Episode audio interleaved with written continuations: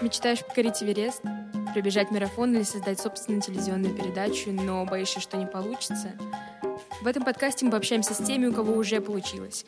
Всем привет, это Изабелла. Первый выпуск подкаста был дан. Наш первый гость э, по совместительству мой брат Юра Слуцкий, который создал собственный фестиваль «Зеленая». Привет. Всем привет. Да, очень рад с тобой пообщаться где-то вне дома. Э, во-первых, расскажи, кто ты такой вообще помимо зеленый, чем ты дышишь, э, чем живешь, где работаешь и так далее. А, я продолжаю семейный бизнес и семейное дело, которое начали наши родители с тобой.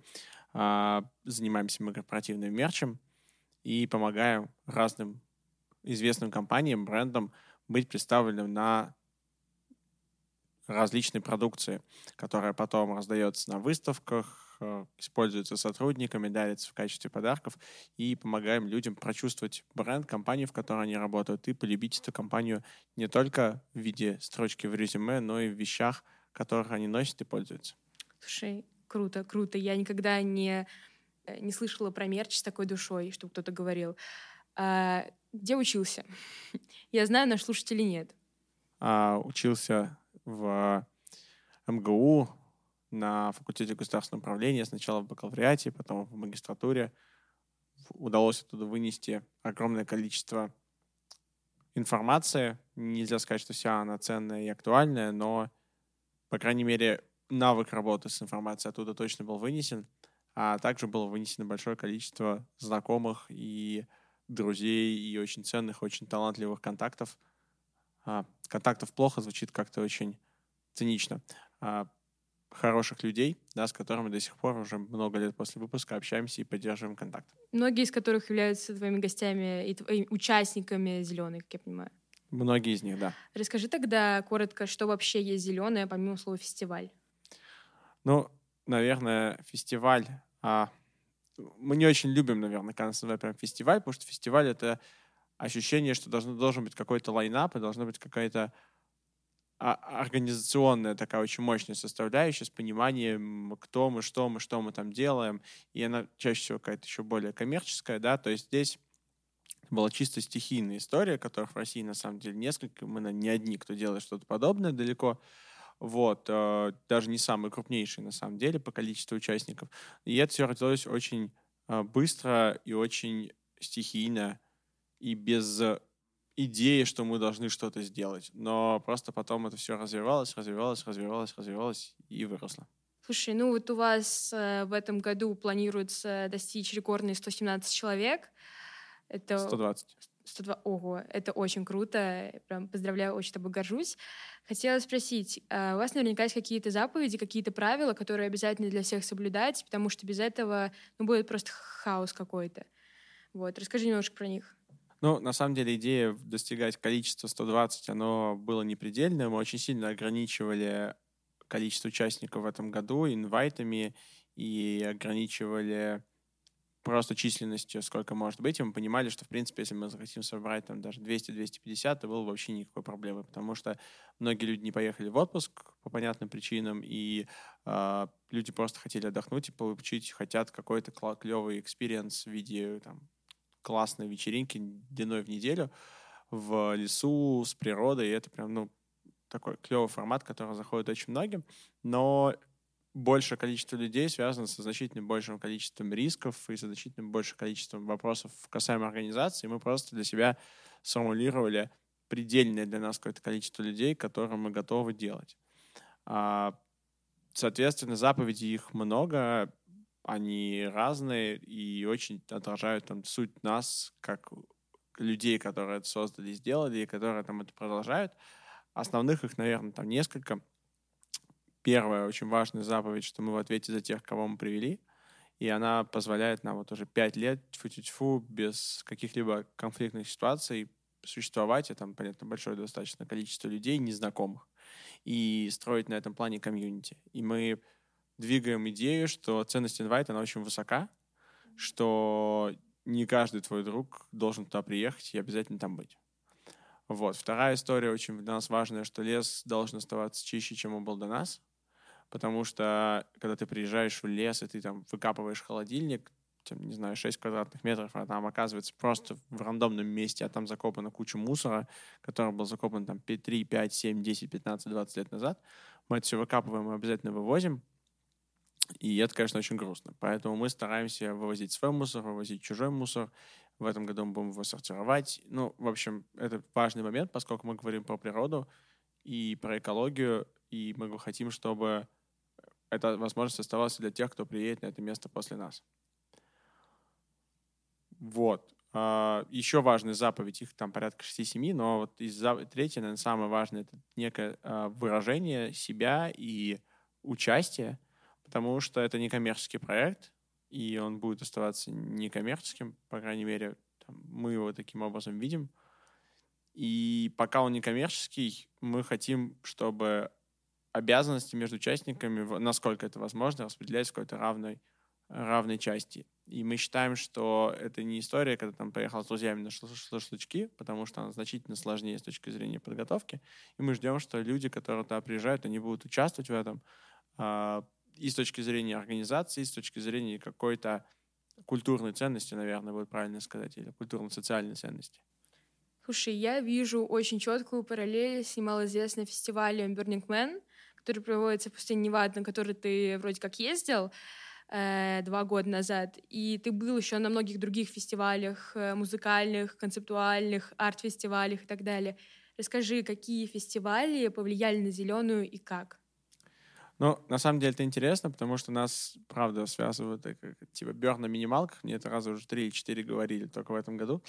А, это, наверное, прикольно, с одной стороны, потому что, ну, понятно, что там Бёрн как а, явление является какой-то уникальной вещью там современности. И сам, сам, не знаю, по мнению Таймс, самое яркое культурное событие там в современности, а, которое в этом году, кстати, впервые за всю историю было отменено, за историю более там, 30-летнего существования уже Бёрна как концепта. А, здесь, наверное, ну, много отличий. Во-первых, мы начали «Зеленый» задолго того, как узнали о существовании Берна. То есть это было как бы абсолютно не то, что типа давайте сделаем там русский Берн. Для этого В 2015 есть... да, вы начали? Да, для этого есть э, русская комьюнити Russian Burners, и у них есть свое мероприятие «Огонек». Они собирают, по-моему, порядка 600 человек, и еще порядка 300 они собирают в рамках холодка зимой. И э, там больше э, больше принципов Берна, да, то есть там есть radical self-reliance, когда каждый сам за себя в ответе, и ты должен там полностью себя обеспечивать. Мы этого не требуем от участников, поскольку очень многие к нам ездят на два дня. Ну и мы понимаем, что очень много новичков, и мы как бы готовы какие-то, ну, по крайней мере, в этом году, какие-то организационные моменты брать на себя. Принцип Берна эту историю от, от, отрицает. Он говорит, что если ты хочешь а, поучаствовать, если ты хочешь быть частью, то будь добр, позаботься о себе сам. Вот. А, плюсом этой истории является возможность делать более масштабные вещи. Ну, банально, если Бёрну пришлось бы готовить на 70 тысяч человек, это, наверное, сильно бы их как-то усложнило весь процесс. Минусом является некая все равно в каком-то формате разобщенность. А, то есть, да, приезжая на Берн, ты чувствуешь себя какой-то частью там комьюнити, да, глобального, но очень сложно. Я вот съездил на Берн, я познакомился с каким-то количеством людей, я никого тут не вынес. Ну, то есть, я чувствовал себя частью Берна, но я не могу сказать, что я познакомился там с кучей народа, потому что ты все равно касаешься всей этой истории немножечко по. Ты типа там свой, но как-то все равно как гость очень себя ощущаешь. А в нашем случае, когда ты там в очень тесной коллаборации, в очень тесной связи э, с другими ребятами находишься, то есть у нас огромное количество людей, которые, не знаю, познакомились на зеленой, потом стали встречаться, либо познакомились на зеленой, сейчас общаются очень хорошо как друзья. И в целом это такое комьюнити с общим диалогом, который живет целый год. И с кучей других событий, которые так или иначе привязаны к зеленой. То есть э, это встречи какие-то, не знаю, походы там в кино, в театры, в парке, э, дегустации вина, либо что-то. В, этом, в прошлом году мы впервые сделали мероприятие в виде Хэллоуина черное, которое было тоже, ну, грубо говоря, mm-hmm. частью комьюнити. Вот, и это как раз она история больше про коммуникацию и больше про контакт э, людей внутри комьюнити. Это, наверное, такое отличие очень важное от Берна. Ну и Берн все-таки значительно... То есть мы значительно больше, мне кажется, на сегодняшний момент нацелены на отдых людей в моменте, mm-hmm. нежели на арт-составляющую. Хотя идея Берна, хотя там тоже есть, конечно, отдых в моменте во многом, но там очень важна арт-составляющая. Это является концепцией Берна для, как минимум, организаторов Берна. Может быть, не для всех Бернеров, которые едут, но для организаторов однозначно. Слушай, ну, Берн был основан в 86-м, и начиналось тоже, как ваша история, как ребята просто поехали большой компанией друзей сначала потусить, как у вас это было несколько лет назад. Я надеюсь, что тоже у нас, у вас вырастет такой большой фестиваль, э, который станет достоянием страны, достоянием мира. ну, это, конечно, амбициозно, но все равно.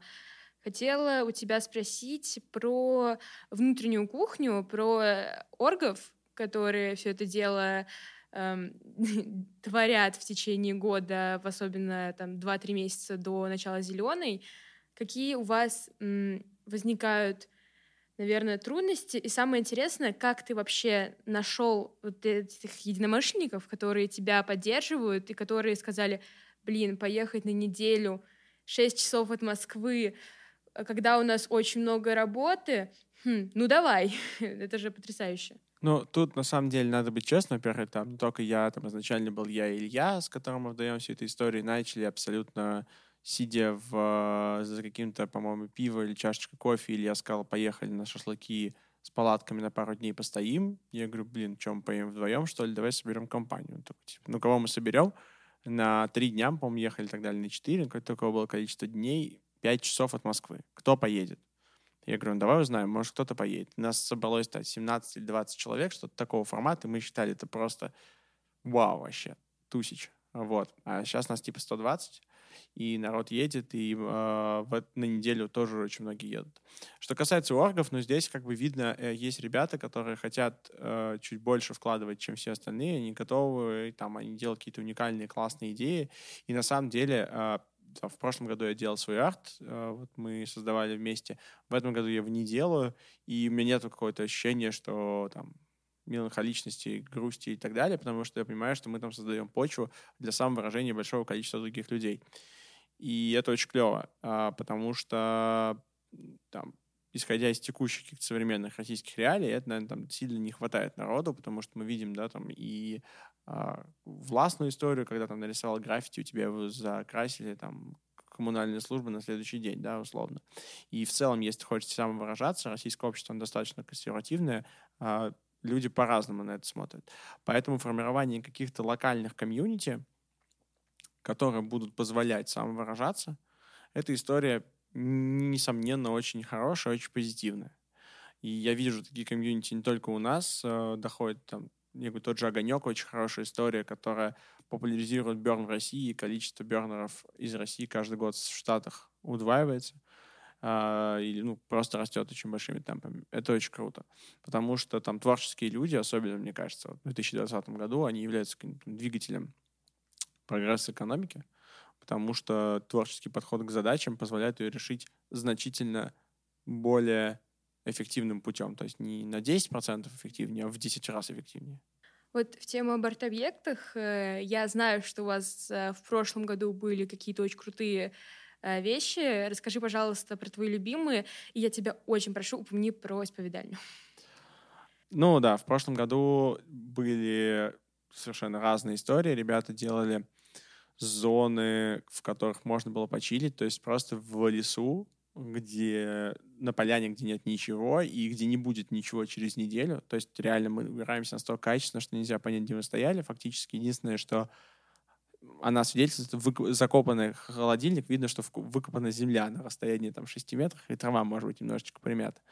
Но и создается там очень многие вещи. То есть ребята из палет строили там огромную лежанку, на которой одновременно там 10-15 человек могло лежать, которая была там супер мягкая. У нас был э, у нас был боулинг. То есть ребята привезли реально дорожку для боулинга, они ее отцентровали таким образом, что ты мог прям действительно катать шары. Это не просто сделать лесу, потому что ну, это должно быть идеально ровная дорожка для боулинга, иначе у тебя будет мяч укатываться влево-вправо, либо возвращаться к тебе. Вот. А, был также а, различные арты, когда ты должен был засунуть руку в ящик и должен был угадать, что лежит внутри. И ящик был сделан таким образом, он повернут лицом к аудитории, что все видели, что лежит ящик, кроме людей, которые туда лезли. А, и это был тоже очень классный experience, когда большое количество людей сидело перед ящиком, как перед телевизором, только смотрели не в телевизор, а в этот ящик. Было прикольно.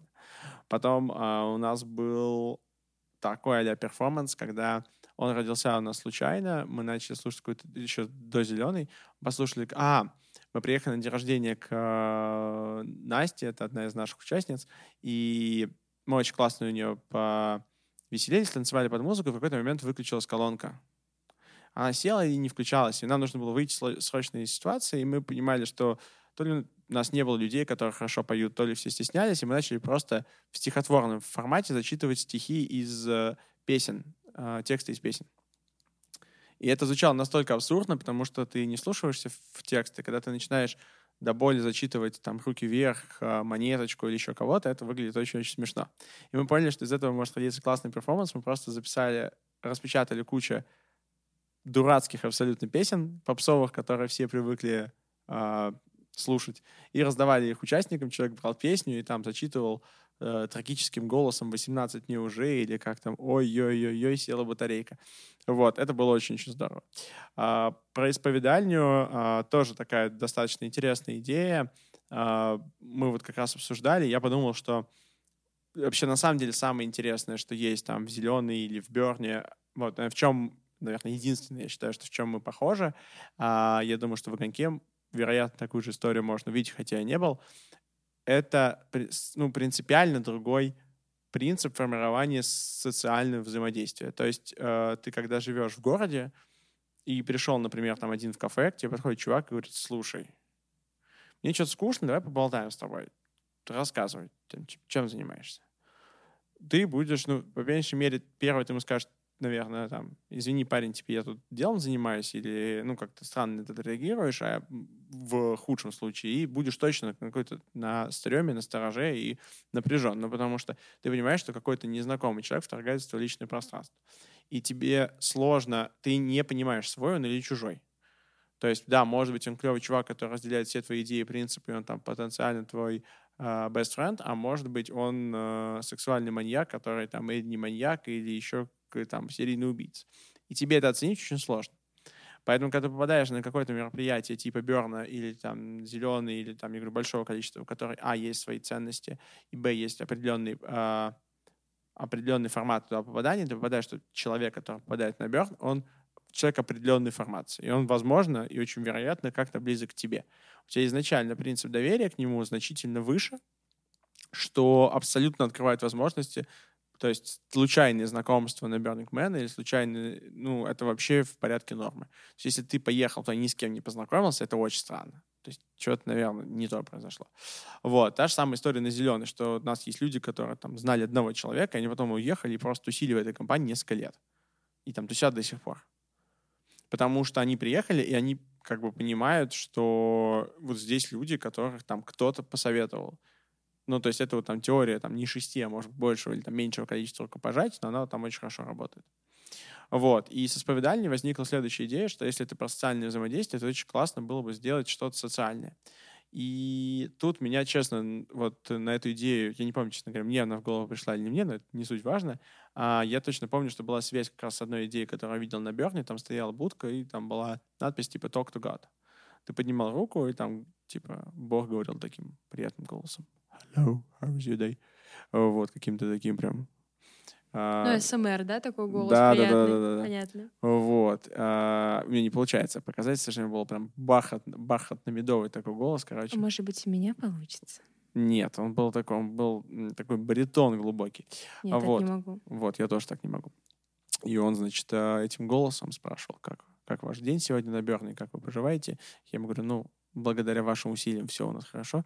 А вот, э, мы тогда с ним очень здорово пообщались, и это прям классный был момент, потому что когда ты подходишь и видишь, там висит трубка, ты просто думаешь, ну, прикольно арт сделали, а тебе там реальный голос отвечает.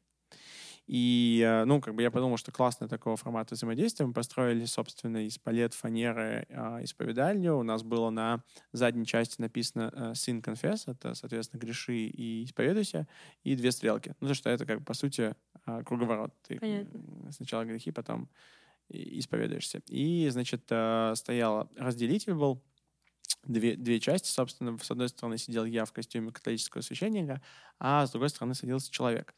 А, меня от этого человека отделял перфорированный крест, то есть мы дрелью а, большое количество проделали дырок между, между двумя частями, и это все делало, создавало форму креста. И, собственно, человек, который э, сидел с другой стороны, он сидел с микрофоном, который изменял голос. То есть, когда он говорил в микрофон, я не знал, кто сидит по ту сторону.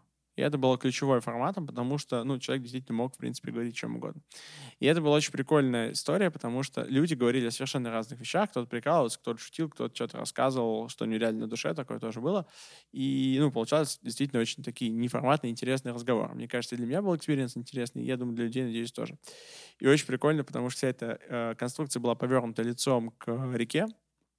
Э, мы, кстати, построили к субботе. То есть мы типа въехали в пятницу, в субботу, и мы типа начали строить где-то в среду и построили только в субботе. То есть она работала фактически один день всего. Вот. Ну, наслушался все равно, мне кажется, за этот день. Да, да, да, да. И мимо проплывали люди на байдарках.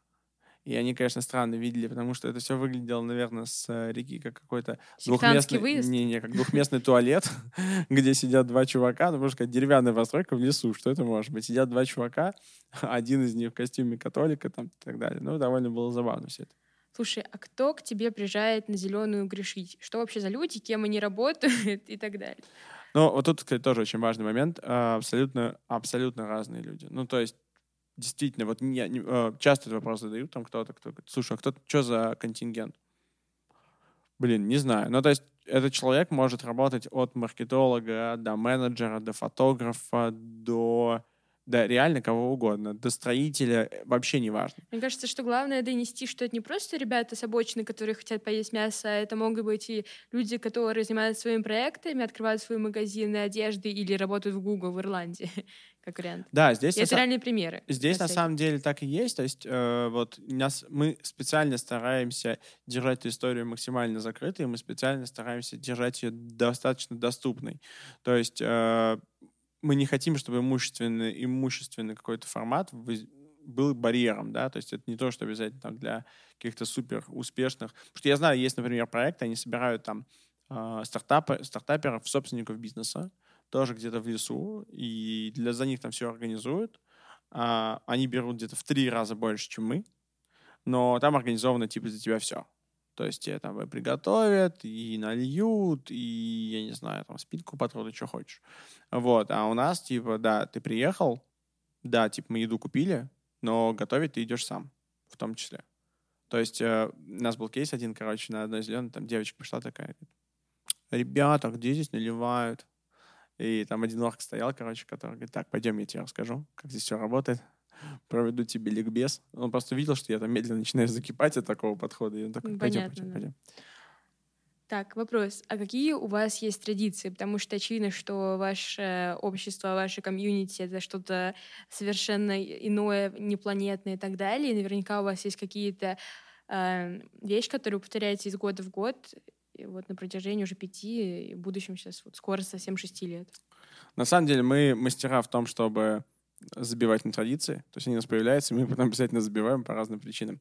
А, ну, у нас условно была традиция запускать в небо салют первые три, по-моему, года. А в прошлом году у нас случилась история, к которой мы, честно говоря, не были не готовы морально. У нас в июле случилось 8 градусов тепла. И это довольно тяжелая история, потому что, типа, люди приехали в лес отдыхать, а третий день, каждый день по 3-4 раза херачит дождь с супер сильным ветром. А нам звонят ребята, которые там, родители ребят, которые там живут где-нибудь рядом в районе Углича и говорят, алло, а вы там вообще как?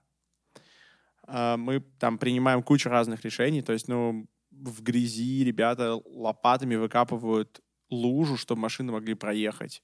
Другие ребята спиливают какой-то кустарник, чтобы машина могла проехать, потому что мы понимаем, что как бы иначе все. А, мы покупаем две газовые горелки, которые стоят на верандах ресторанах, там за дикие деньги, там типа 10%, больше 10% нашего бюджета, только на них.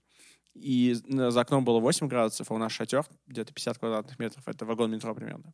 И внутри вагона метро у нас 18 градусов тепла благодаря этим газовым горелкам, потому что мы понимали, что люди просто были вот эмоционально все, они были как бы закончились. Ну, реально, это очень тяжело, когда ты, типа, приехал с мыслями о загаре солнышке речки, а тебе 8 градусов, тебе холодно, и тебе холодно постоянно. То есть это не история, что тебе нужно выйти из дома и дойти до магазина, потом вернешься домой и снова в теплую постельку. А у тебя в палатке холодно, в шатре холодно, у костра холодно, постоянный дождь, вытаскиваешь стулья, затаскиваешь стулья. И это вот просто такая гонка, короче, героев. Ну вот. А, поэтому год был в каком-то плане непростым. И мы, говорю, мы покупаем эти газовые горелки. И я прям помню, честно говоря, свой кайф, когда я такой, о, боже, как тепло, как давно забытые чувства. Ну и люди тоже, как бы, многие как бы с нами выдохли, это было прям замечательно. Поэтому мы не покупали салют, поскольку у нас уже не было денег, и даже свои, свои деньги пришлось закинуть в конце. А, по итогу э, в этом году у нас тоже, например, не будет салюта на 98%, потому что площадка, на которую мы очень надеемся, мы попадем, она это тоже не подразумевает там лес, и как бы это просто небезопасно. Вот, то же самое с... Э, у нас киноночь была на двух зеленых. Да, на двух зеленых она была. Или на трех. Нет, наверное, все-таки на двух. На двух зеленых была киноночь, мы ее должны были делать в прошлом году, и мы в прошлом году не сделали по той же причине, что, ну, как бы просто было ни до чего. Ну, то есть реально было супер такой тяжелый год для подготовки. В этом году вот хотим сделать. То есть вроде не традиция, потому что, не, ну, как бы один год пропустили. Но одна традиция все-таки есть. По-моему, мы тоже один год ее пропустили. Но а, Главное, что она эмоционально вам близка. Да, да, да. На самом деле кино тоже нам близка эмоционально. А, потому что это прикольно. Ты такой сидишь в лесу и смотришь кино. Это как такой кинотеатр в парке Горького, но супер на максималках. И очень классно было в 2018 году. Мы смотрели, короче, фильм «Капитан Фантастик» про то, как чувак живет в лесу. А мошки всякие летающие. Такой эффект 4D был просто потрясающий. А, так вот, по поводу традиции у нас есть, короче, Грааль. А, я не по... А, короче, этот Грааль появился, на самом деле, даже до Зеленый, как Грааль. Мы как-то приехали вот к Илье, к моему другу, на дачу с какой-то тесной компанией и решили, что мы сделаем такой большой коктейль, человек на 8, с виски и с колой. И, короче, думали, куда его налить, и нашли самое лучшее оптимальное место. Это была цветочная ваза. Мы ее помыли, короче, и налили туда, по-моему, литр колта вошел и литр и литр виски. И мы оттуда долго-долго пили и поняли, что это вообще прям прекрасная вещь. Вот. И потом она у нас начала, короче, кочевать на зеленую. Туда попадали разные напитки, в том числе какой-то, там, не знаю, самогон, который мы где-то находили и так далее. И мы всех там напаивали по одному глотку, как э, граль, с которого все пили. А, я просто знаю некоторые инсайты. Я хотела спросить тебя про вашу традицию Макдональдс.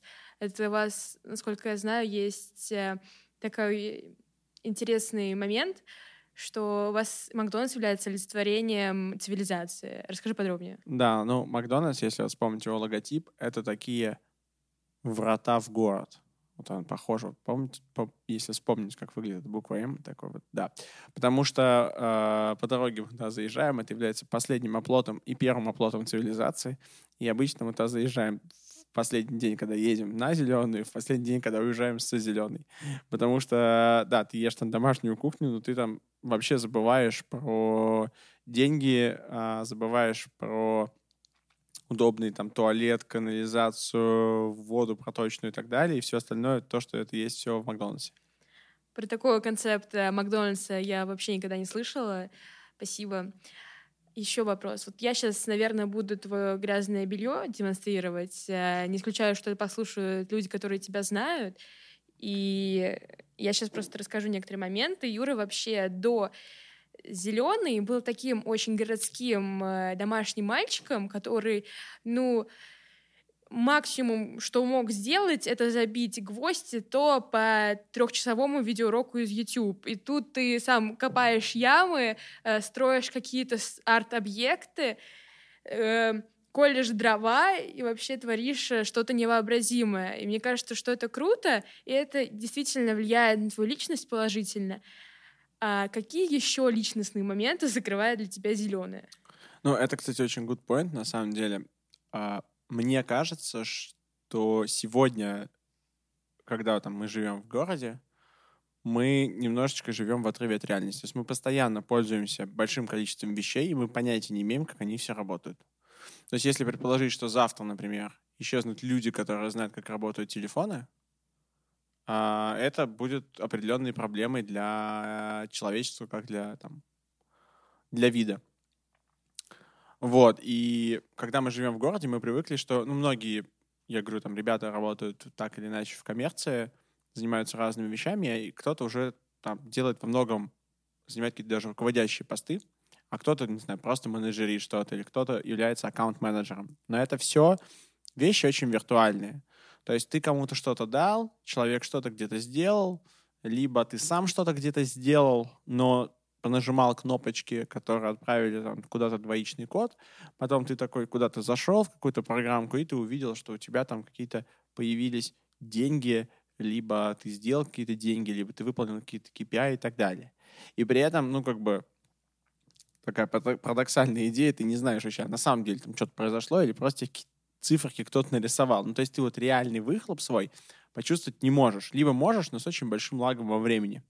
И к нам приезжают ребята, которые работают, я не знаю, в таких компаниях, как, не знаю, Яндекс, Mail, там, Google и так далее, даже глобальных. И я вот уверен, что очень многие люди с этим сталкиваются. Может, не все это так в своей голове детерминируют, но точно с этим люди сталкиваются. И очень большой кайф реально достигает. Вот, наверное, жить так год сложно, а вот какая-то неделя в году сделать что-то своими руками. То есть, что это значит? Что ты приехал, и там нет ничего, ты сам взял в руки лопату, ты пошел копать, ты покопал, и получилось из этого что-то. Ты не попросил кого-то покопать. Ты не написал техническое задание, как это надо копать. Ты, я не знаю, не провел тендер по тому, кто это будет копать. Ты взял, пошел, скопал от твоего мотива до готового результата, там прошло какое-то количество времени, ты видел его процесс, ты понимаешь его сложность, и это очень круто. И действительно, я могу сказать, что там за пять лет я научился там кучу всяких вещей делать, еще кучу всего, наверное, ничего не научился, но я понимаю, что для меня там ну, наверное, поставить палатку для меня было не проблема уже достаточно давно, а там еще со времени посвята универского, но да, там колоть трава, забивать э, гвозди, пилить бензопилой, я не знаю, проезжать я в прошлом году проезжал на BMW единичке, копейки причем, которая вообще не предназначена для этого по такой плохой дороге, в которой застревала. А, то есть, чтобы было понимание, нам в прошлом году привозили где-то порядка двух тонн воды. Угу. Это сколько Это нам много. надо? Это достаточно много, да. А, и машина, в которой было две тонны воды, она застряла в грязи.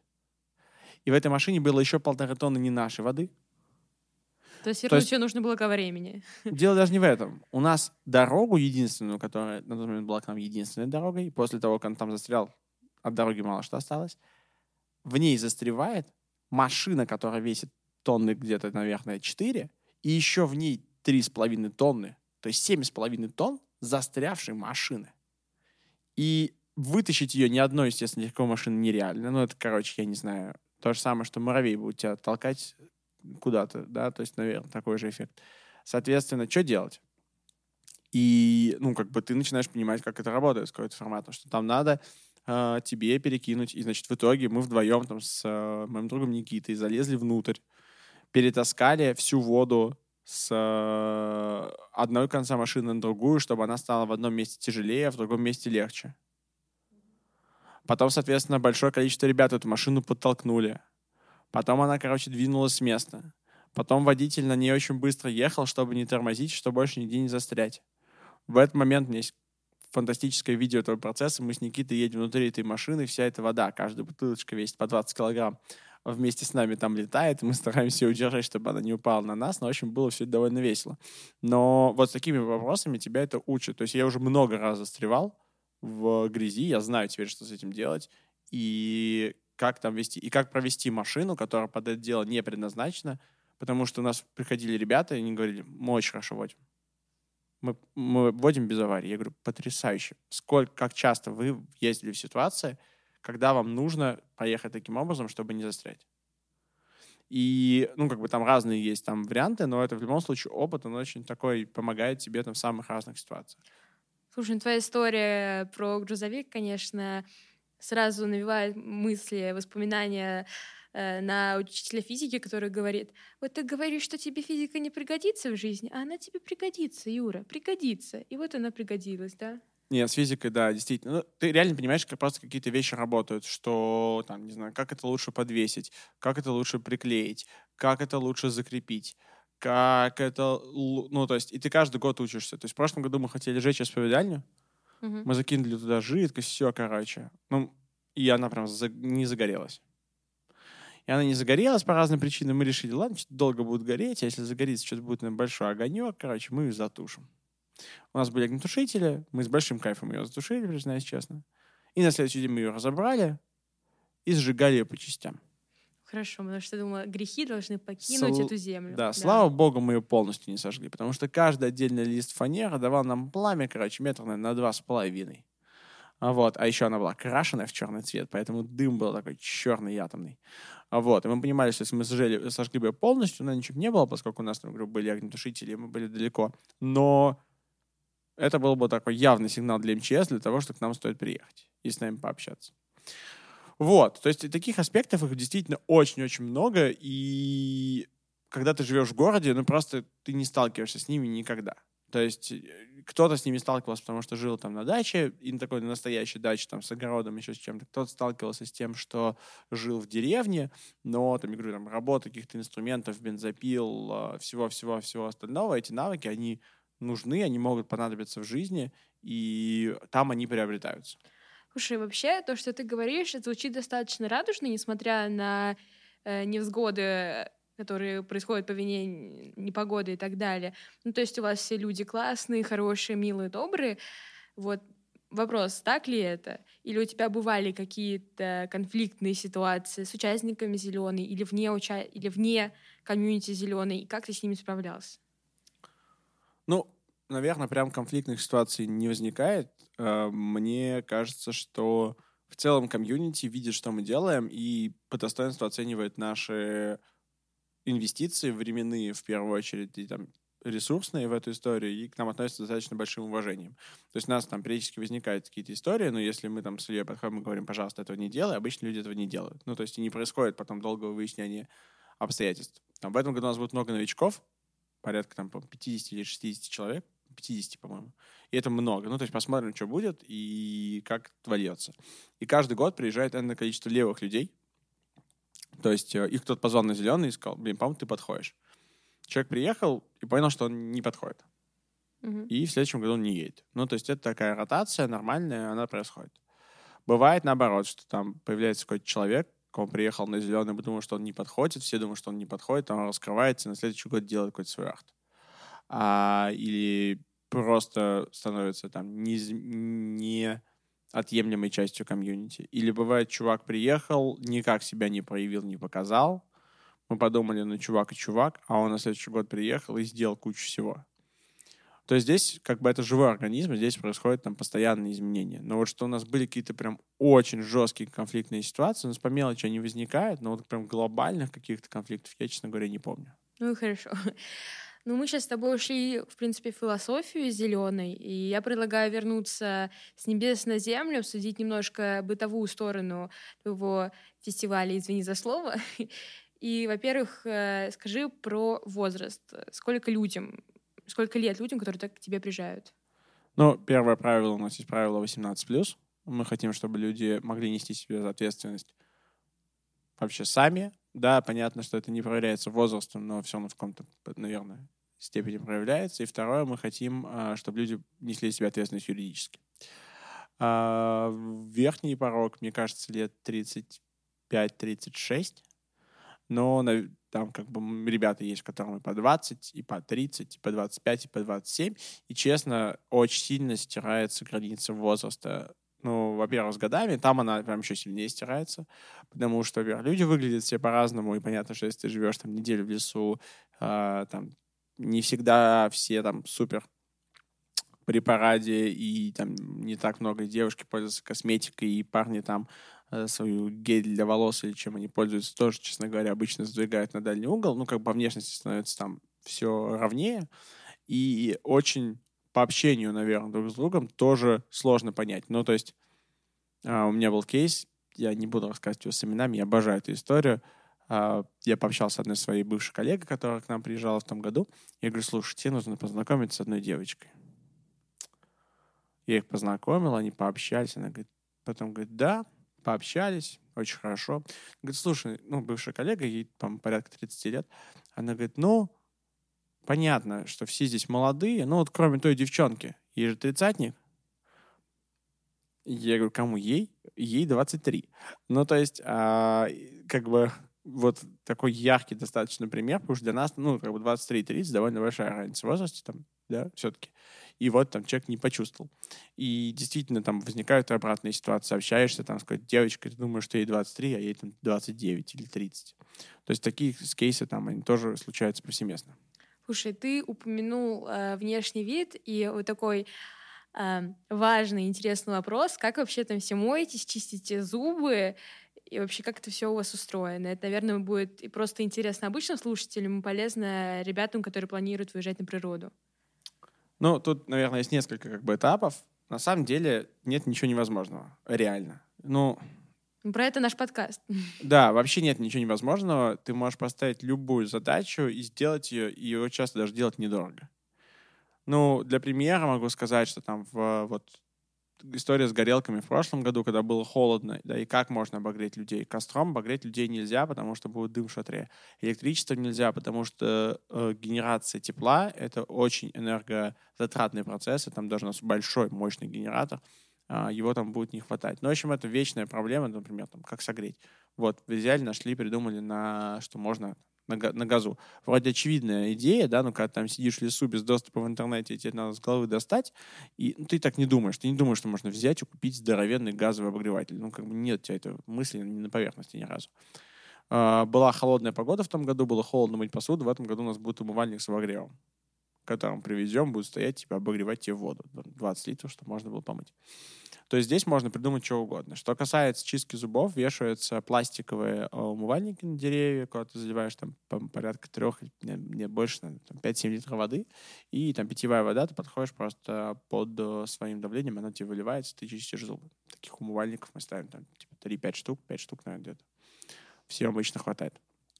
А, моются люди в реке.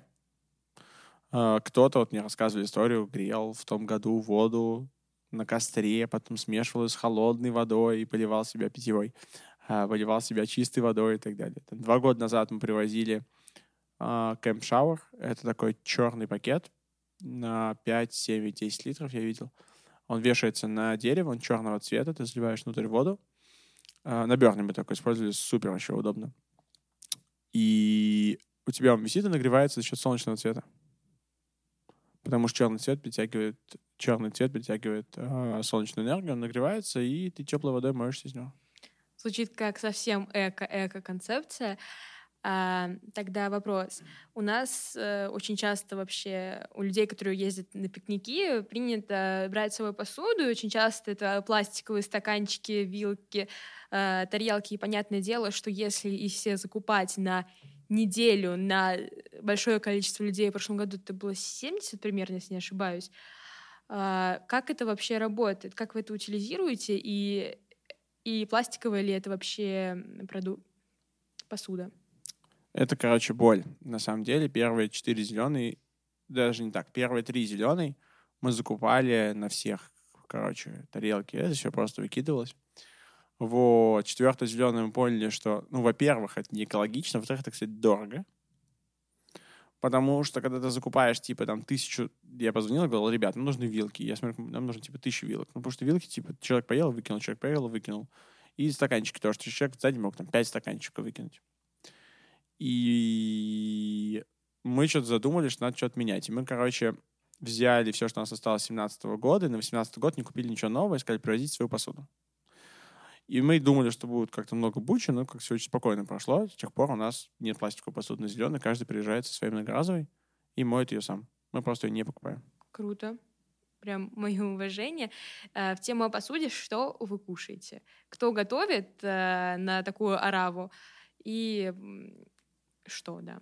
Это, кстати, очень, очень интересный вопрос. Вот э, у меня есть такая особенность. Те, кто со мной там что-то делает, какие-то проекты, либо работают, знают, что у меня есть такая черта все упрощать. Я просто, ну, как бы действительно, на задачу, мне чаще всего она не кажется сложной. То есть она может казаться долгой, но сложной мне тоже не кажется. Я всегда прям преуменьшаю сроки, и меня все из-за этого жутко ругаются. И вот на зеленый то же самое. Мне говорят, готовите на 75 человек? Я говорю, да не вижу проблемы. Ну, то есть, если у тебя один человек готовит на пятерых, то мне кажется, то же самое, что у тебя э, будет готовить 10 человек на 50. Ну, то есть каждый, если человек сделает тот же объем работы, это примерно и получится. Понятно, что есть особенности, что ты можешь закинуть в одну сковородку мясо на 5 человек, но ты не можешь закинуть в один казан 100 литров сразу же мясо там на 100 человек. То есть есть нюансы, но в целом это не какой-то супер rocket science. Uh, едим мы самую разную еду. На самом деле, если ты покупаешь на большое количество людей, и если у тебя нормальные, грамотные поставщики, это можно делать довольно дешево. Uh, мы едим, не знаю, от шашлыков до бургеров, до супов, салатов, uh, плов, паста, греческая соба с овощами и мясом, ну, то есть это э, тоже у нас был фидбэк 2018 года, мы не запарились с едой, типа могли там, не знаю, сосисок с картошкой нафигачить, как бы, ебан аппетит. И люди такие, типа, ребят, что-то совсем джанк фуд, давайте что-нибудь поинтереснее. Мы в прошлом году сделали прям офигенное меню, и, там, я говорю, бургер, шашлыки, буррито и куча всякой такой штуки. И у нас действительно было намного вкуснее, но мы намного дольше готовили. Вот. Но поскольку был фидбэк, что типа классно, здорово, мы оставили там меню, плюс-минус. Чуть его где-то убрали, где очень сложно, где-то модифицировали. Потому что даже шашлык пожарить на там 80 человек. Ну, в общем, это такая, такое занятие не из простых. Давай вот смоделируем ситуацию. Я какая-нибудь, ну, я девочка Изабелла, но я не сестра главного, одного из главных организаторов, а, допустим, сестра мальчика, который был сам на зеленый один год, и его пригласила его бывшая девушка, которая больше не ездит, к примеру. А, я приезжаю, и я никого не знаю, и вообще, что, что делать в такой ситуации, и как я буду жить, с кем я буду жить, это такой важный вопрос для меня. Ну, обычно люди ездят, берут свои палатки, то есть у нас нет никакого там сожительства. Типа ты берешь свою палатку и живешь. Да, ты можешь с кем-то договориться, но обычно его так не делают. А, периодически у людей остаются комнаты в палатках. Если двухкомнатная большая палатка, можно там записаться к ним условно в комнату. А, во-первых, ты сначала должен попасть в лагерь, то есть есть лагеря, потому что управлять там сразу же 100 человек очень сложно, и все делится по лагерям. То есть уборка идет по лагерям, и готовка идет по лагерям. Ты должен записаться в лагерь. В лагере ты сразу попадаешь в комьюнити не из 100 человек, а из 20. И внутри комьюнити из 20 ты общаешься с, внутри этого маленького комьюнити, у тебя будет какой-то созвон, чат и так далее. Ты уже узнаешь каких-то людей. Соответственно, тебе будет уже проще сориентироваться на месте, на площадке. Ну, собственно, все. Да, отлично. Все, я теперь спокойна, что на месте этой девочки я бы не потерялась. Я всегда был человек, к которому могу обратиться за помощью. Ну вот история да. Насти, которая сейчас стала девушкой Ильей, Ильи, они встречаются уже два года. Она приехала на Зеленую, она знала меня, которого она видела один раз в своей жизни. Я пообщался с Настей 30 минут, и думаю, блин, Настя, ты прям отлично пишешься, приезжай. Прям точно в этом уверен, приезжай. И она знала еще там нашего общего чувака, который нас познакомил, бывшего одногруппника, который приезжал на два дня позже нее. То есть она приехала на поляну, где было типа 50 человек, и она знала типа меня одного. А, вот. Ну, ничего страшного, как бы она посидела так такая, типа, в... потом познакомилась с кем-то, пообщалась и нашла себе там парня, и они два года встречаются. Спойлер, она сейчас одна из главных организаторов и глава кемпа. Ну, она сейчас, да, у нее типа свой кемп. Вот, как бы, и, и все замечательно. Ну, то есть здесь вопрос, при том, что она себя позиционирует как очень интровертного человека, и но я говорю, здесь просто очень важный момент. Ты хочешь с кем-то знакомиться, либо ты не хочешь. У нас там есть ребята, которые, мне кажется, не очень хотят с кем-то знакомиться, они там проводят время просто по-другому. Давай, если ты не возражаешь, перейдем э, к финансовым сторонам э, зеленой. И скажи, пожалуйста, сколько это стоит поехать на зеленую, как вообще распределяется бюджет и так далее? Ну, я про это, я этим прям курирую это просто плотно, могу про него там много рассказать, но в целом есть э, некий фикс. Это цена, которую каждый член, который едет на зеленую, платит за инвентарь и за комфорт. В инвентарь входит всякая посуда, развлечения, шатер и так далее. И дальше есть сумма, которую мы покупаем в день на человека пиво, вино и покупаем еду. Соответственно, начинается вся эта история примерно на 4200 рублей. Это если ты едешь приезжаешь после 12 часов ночи пятницы. То есть фактически ты проводишь целую пятницу, субботу и утро воскресенья. Это будет стоить 4200. И есть полный пакет, который стоит в этом году, по-моему, 9 тысяч. Он стоил... Это если ты приезжаешь в субботу, соответственно, проводишь субботы по воскресенье, ну, то есть неделю, 8 дней. Он стоит 9 тысяч.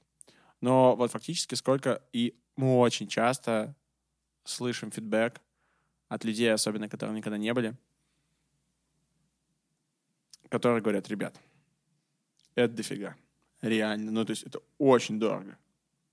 Сгонять с друзьями, ну, типа вот, я просто знаю, стоит мясо килограмм, шашлыка, ну, типа 400 рублей.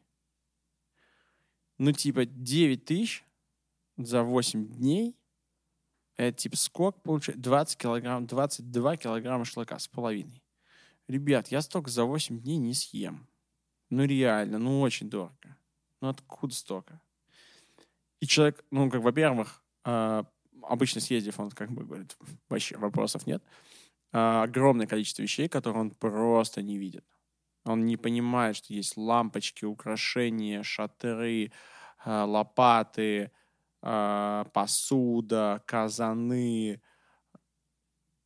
Я не знаю, еще просто у нас сотни позиций в списке. Напитки, я говорю, там то же самое вино, пиво, э, овощи, сладкое, снеки, и это все просто. То есть мы там, когда покупаем, не знаю, мы там сегодня загрузили, мы купили безалкогольных напитков без соков, мы загрузили, сейчас скажу, короче, дофига. Я, честно, сейчас даже пытаюсь посчитать, ну, литров 300, наверное, короче. Это много. То есть у меня прям машина, она существенно просела после этого. То есть ты прям смотришь, у тебя заднее колесо, оно там от арки на 10 сантиметров, а переднее типа на 20, потому что, ну, я утрирую, конечно, там разница, может, сантиметров 3 в 5, но она прям видимая абсолютно, потому что мы реально много очень положили всего этого. И это все съедается, выпивается, и, ну, как бы все это составляющее бюджет. Поэтому очень многие люди не видят. И дальше, когда люди начинают смотреть и понимать, а мы очень там круто оптимизируем бюджет, у нас есть оптовые поставщики, мы договариваемся, всеми там торгуемся, ну, как, короче, у нас там сейчас много людей уже, кто так или иначе там с нами а, всю эту историю помогает нам делать из подрядчиков.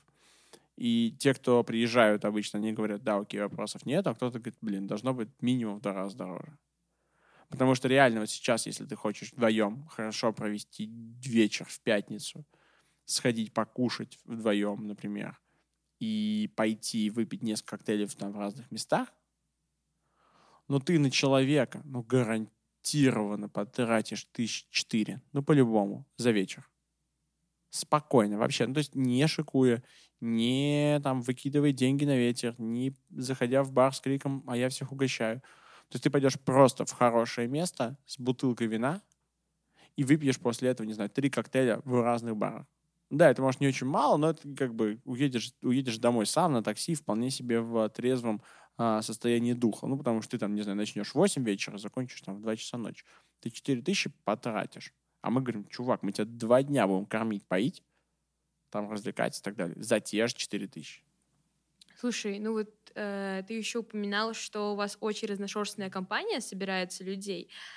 И для меня очень важна музыка, и как у вас вообще улаживаются эти вопросы? Как бы, во-первых, как, кто у вас э, организует музыкальное сопровождение, потому что наверняка у вас там очень много танцев, веселья и так далее. И второе, что вы делаете вообще в течение дня, помимо посещения ваших арт-объектов и постройки этих самых арт-объектов? Ну, что касается музыки, здесь история очень простая. Э, есть ребята, которые могут подключиться, поставить свою колонку. Это постоянно сопровождается всякими фу, с разных... А, то есть это есть? Да, ну, конечно, ну, как бы люди разные вкусы, и понятно, что там не всем все нравится. И плюс у нас с прошлого года у нас появились диджеи наши, такие, типа, можно сделать лейбл зеленый, у нас будут свои диджеи, кстати, классная идея. В том году у нас было двое, в этом году уже будет, по трое человек, которые будут реально диджеить, и у нас будут люди, которые там прям сочиняют свою музыку, это очень круто. А, плюс есть какие-то подборки, которые кто-то делает и хочет их поставить. Плюс есть какие-то еще песни душевные, которые люди хотят попеть. Вот, то есть музыка, она там разная в зависимости от ситуации, настроения, и просто диджей тот, кому, кому, собственно, это не лень. Вот. А второй вопрос он был про... Что вы вообще делаете в течение дня помимо арт-объектов? Слушай, ну много всего, и люди, не знаю, и кальяны курят, и пьют, и общаются, и загорают, и купаются. У нас огромный фламинго, на котором мы можем 8 или там 7-8 человек единоразово разместить. И строят, и готовят, и убирают, и играют во что-то, какие-то, там, не знаю, крокодилы, не крокодилы, волейболы, не волейболы.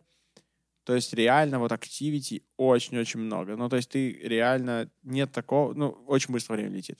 У тебя прям большой... Это, конечно, не Бёрн, где как бы действительно там в любой конец уходишь, сиди три часа и будешь там что-то новое находить. Но реально вот люди, особенно там большая масса приезжает на 4-5 дней, и многие потом едут на неделю. То есть в этом году у нас на неделю едет порядка там что-то 30 человек, что ли. Потому что люди понимают, что как бы не удается за неделю, ни там цифровой детокс не удается до конца, когда ты там неделю почти без интернет-связи и так далее. Это очень прям замечательно. И хочется еще больше пообщаться, потому что ты приезжаешь, ты там типа дня два, два дня строишь, два дня тусишь и разбираешь еще полдня. Ну, какой-то такой курс не самый выгодный. А были какие-то для тебя лично морально тяжелые моменты, когда хотелось уже все бросить, потому что ты вначале еще упоминал, что это не коммерческая история, то есть э, люди просто платят за то, что им дается в использовании в течение самой зеленой, а себе вы как организаторы не берете в карман ни копейки, и все вот это ваше время, которое очень ценно, особенно в наше время, оно получается без, как бы вы безвозмездно это все отдаете, и это очень тяжело, особенно, ну, организовывать и все просчитывать для 120 человек. Вот скажи, было ли что прям вот на грани? А, слушай, на самом деле, да, я даже так скажу, это бывает каждый год и не один раз. Ну, потому что в какой-то момент ты понимаешь, что у тебя, там, не знаю, работа, зеленая, еще что-нибудь, личные вопросы, все это сталкивается в один промежуток времени и становится прям, типа, непросто. Сейчас добавлю секунду, чтобы вы понимали, э, Юра уезжает на зеленую через сколько дней? Ну, от текущего момента через два. Да, то есть э, Юра уезжает э, через два дня уже на зеленую, и это не, мне кажется, спишь просто по два часа в машине, когда куда ты едешь, и это очень напряженный момент, я очень благодарна, что ты выделил время пообщаться, поэтому спасибо, продолжай. Вот, ну, то есть бывает такое, и еще бывает, когда вот в прошлом году было прям действительно такая зеленая гонка героев Edition, я считаю, потому что ты понимаешь, что люди приехали отдыхать, ты приходишь и говоришь, ребята, нам надо идти делать дорогу. Вот прям 42 год. 1900. Ты понимаешь, надо идти делать дорогу. Потому что если ты не сделаешь дорогу, то люди не проедут. Ты берешь лопаты, топоры, бензопилы, ты идешь, делаешь дорогу. В говне, короче, простите за французский язык, потому что у тебя реально ты... Ну, это не грязь уже, потому что по ней проехал кучу машин, и ты такой в галошах, короче, все это делаешь. Ну, и это понятно, там, в какой-то момент ты думаешь, там, тебе там физически думаешь, блин, зачем? Можно ж было там еще в прошлом году на неделю поехать на Бали. Ничего этого не делать. Сидеть, короче, на пляжу и загорать и попивать свою пиноколаду.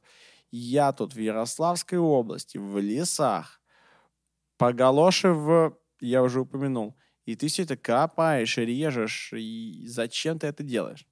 Вот, но такие моменты, да, не случаются. А потом, короче, ты такой смотришь на это все в последний день. У нас такая традиция есть, мы так отстраненно все это смотрим.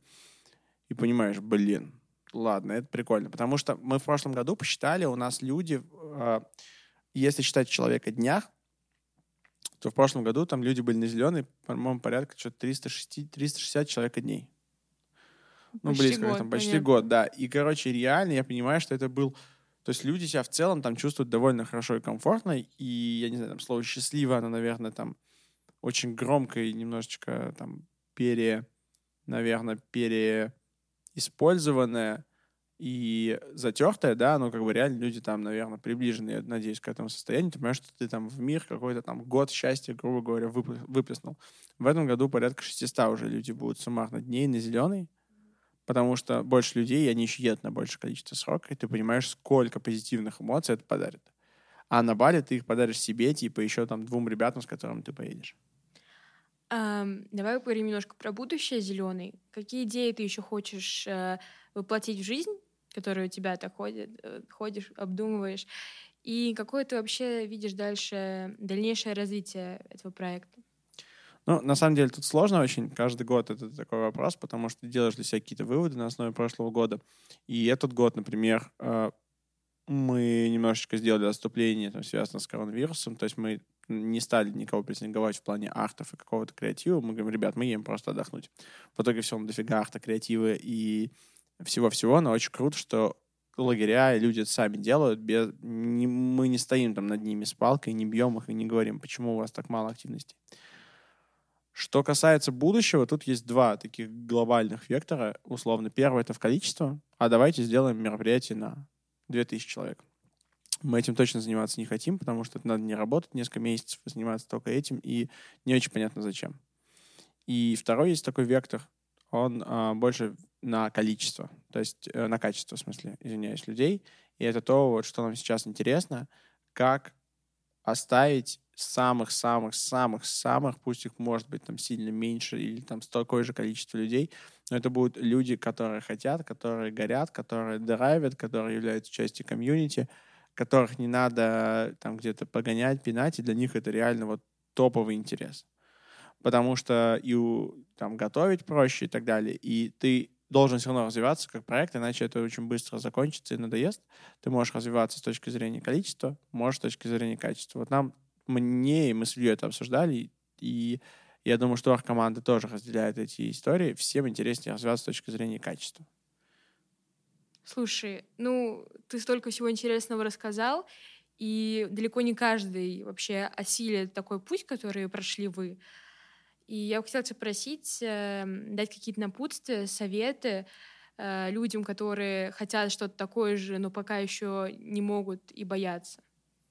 Да, ну тут, наверное, мне кажется, что никто это так не формулирует у себя в голове, что я хочу что-то такое. Мне кажется, что очень здорово. И ну, в этом плане Москва, на самом деле, очень хороший, мне кажется, город. Он позволяет тебе проводить свой досуг и интертеймент максимально разнообразным количеством вещей. Но э, я знаю прям целый кластер людей, которые устали от клубной жизни, которые устали, ну, в писке, наверное, они тоже себя там потихонечку изживают, и люди ищут там какие-то новые форматы. И неважно даже, честно говоря, что это будет за формат. Но сделать любой новый формат, будь то, не знаю, киноклубы, книжные клубы, э, дискуссии, еще что-то, там, не знаю, кулинарные совместные готовки, когда люди просто выезжают там на день, какие-то там знакомые или мало знакомые, готовят что-то вместе и делают, я не знаю, там ярмарку, фестиваль еды, и каждый там по 5-7 человек готовят, там, не знаю, одну кухню мира, и все, короче, едят, пьют, дегустируют, и целый день что-то как-то проводят на природе. Это тоже классно. Но любой формат энтертеймента и взаимодействия, он очень он классный. Во-первых, он дарит эмоции, тебе дарит эмоции каким-то твоим друзьям, близким. Он позволяет завести новые знакомства, он позволяет сделать твой досуг интереснее. Поэтому это однозначно хорошая и позитивная история, неважно, в какую а, она степи, в какую сторону она пойдет. И здесь, мне кажется, тоже очень важно никогда не задумываться там, еще ничего не сделав, вот тоже еще важный принцип такой — хоть его нет в заповедях, мы очень там мы думаем, но мы делаем. И делаем это очень важно. И очень часто мы там не сидим, не детерминируем себя в будущем или в настоящем, а мы идем и строим. Мы идем и забиваем гвозди. Мы идем и пилим. И типа надо вот сидеть, не сидеть на диване, не думать, а что бы я хотел бы создать. Да начни с малого. Ну, то есть, типа, возьми трех друзей. Возьми пятерых друзей. Сколько ты осилишь? Возьми десятерых друзей. И скажи, «А давайте что-то сделаем. Не давайте подумаем или не давайте распишем. Что вы могли сделать через пять лет, будь мы там встав, встанем мы с дивана? Нет. А давайте там запустим вот это. А давайте попробуем сделать вот это. А давайте поговорим об этом. И попробуй сделать это на маленькое количество людей. И если это будет классная история, и ты будешь от этого кайфовать, и она будет это, то а, будет подтягиваться больше людей. И потом надо понять, ну, как бы, что ты хочешь из этого сделать. Дальше. Слушай, ну вот зеленая это все-таки очень э, закрытый формат э, для друзей пока что. И вопрос заключается в том, что ты рассказал все это очень красиво, очень э, привлекательно и вкусно. И люди, которые не подходят э, под ваши правила каким-то боком, или они несовершеннолетние, как я, или они просто еще не знакомы с тобой или с кем-то из твоего круга общения, и у них просто нет инвайта. Какие места в Москве или ну, в ближайшей досягаемости, помимо огонька и холодка, человек может посетить, чтобы хоть как-то близко прочувствовать эту невообразимую, потрясающую атмосферу? Ну, тут, наверное, сложно сказать, поскольку э, мне кажется, что если мы говорим, что главное всей этой истории — это люди, а все-таки это люди. Ну, потому что, честно, там просто пьянка в лесу и зеленая, в принципе, одно и то же. Ну, действительно, одно и то же. Просто люди выехали на природу для проведения собственного досуга. Но по факту это совершенно разные вещи. Чем отличает одно от другого? Люди, кто они и зачем они туда приехали. И какие бы ты, наверное, места вы не посещал бы, ну, там, не знаю, есть, не знаю, Level 2. Это там клуб, э, где большое количество интересных людей, где проводят всякие там костюмированные истории, и очень много бернеров туда ходит. Вообще прекрасное место. Окей, хорошо, ты сходил туда, ты, может быть, даже почувствуешь какую-то атмосферу там какой-то музыки, да, но ты не почувствуешь атмосферу там, части чего-то, не зная там людей. Uh, ты можешь сходить, там есть потрясающая кальянная, где тоже там куча бернеров тусуются, там они сменили сейчас владельца, но тоже там можно сходить, ты тоже почувствуешь, но ты не... Это ты будешь так как бы смотреть так из телескопа, вроде да, но как бы ощущение у тебя этого не, не появится.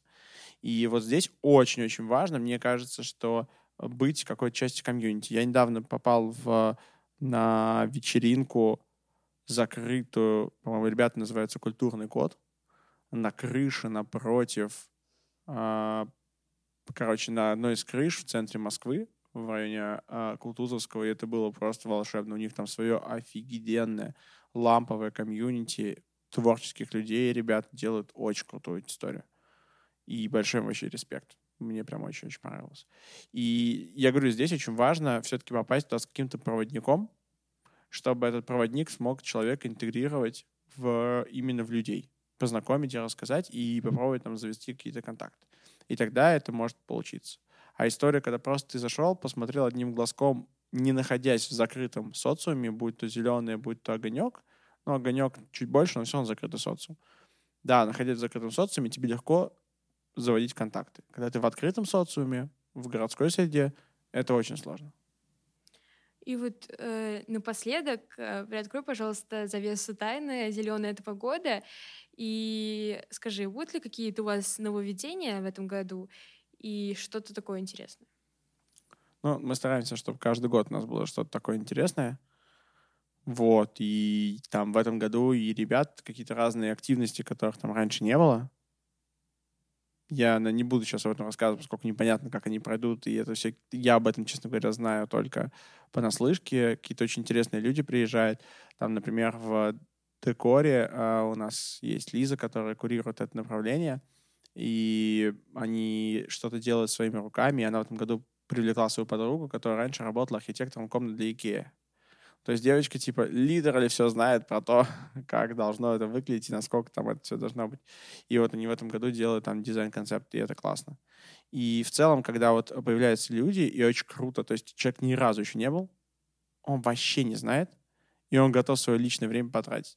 Мы запустили флешмоб в диалоге, там порядка 140 человек у сейчас, и мы запустили флешмоб «Я на зеленый», где люди рассказывали, кто они, что они, и что это за люди. И там куча супер интересных истории. Какой-то парень жил в Бразилии полгода, какой-то парень там, я не знаю, работает пилотом аэрофлота, какой-то парень там еще что-то, какая-то девчонка там открыла какой-то свой бизнес. И ты понимаешь, что, блин, короче, у меня не зеленый, а туду лист, потому что надо, короче, ну, интересно проспрашивать людей там про жизни в Латинской Америке, интересно проспрашивать людей, как они живут в воздухе фактически постоянно там летая туда-сюда. И, ну, таких людей, которые, ну, как бы реально там вот всю эту историю рассказывают, их, мне кажется, а, много, но интересных, талантливых людей, вот, которые там как жемчужины, их надо искать, и вот история с инвайтами, она позволяет это очень хорошо делать. Слушай, то, что ты рассказал, мне нужно было назвать подкаст «Зеленые», просто постепенно э, приглашать ребят, которые к тебе ездят, потому что я уверена, что это будет очень интересно. Я надеюсь, что из твоего комьюнити э, мы увидим в студии не только тебя, но и многих других ребят, потому что они Идея классные. такого проекта, кстати, тоже была. Э, о том, чтобы люди рассказывали что-то о себе. Я думаю, что к сожалению, он был офлайновый, и корона немножечко повлиял, но, может быть, в One Day мы его сделаем, потому что ну, есть разные форматы там рассказа, рассказа о том, кто что ты делаешь, и мы считаем, что есть действительно люди, которые знают про свою область значительно больше, чем в среднем все остальные, и про это интересно послушать, да. Потому что в каких-то вещах ты даже не подозреваешь, что они вот существуют и как они работают, и тебе, может быть, про это очень интересно узнать. Спасибо большое, что пришел. Мне кажется, у нас получился с тобой очень интересный, очень вдохновляющий и необычный выпуск. Особенно приятно, что он первый и такой классный старт. Э, желаю вам успехов, э, чтобы меньше дождика, который портил ваши дороги, и больше солнышка, который придавал вашей коже приятный золотистый оттенок. И well done, Юра. Спасибо, Изабелла. Получился почти тост. Хочется разбить бокал. А вам э, желаю удачи, интересных гостей, тем и успехов твоему проекту. Пока-пока. Пока-пока.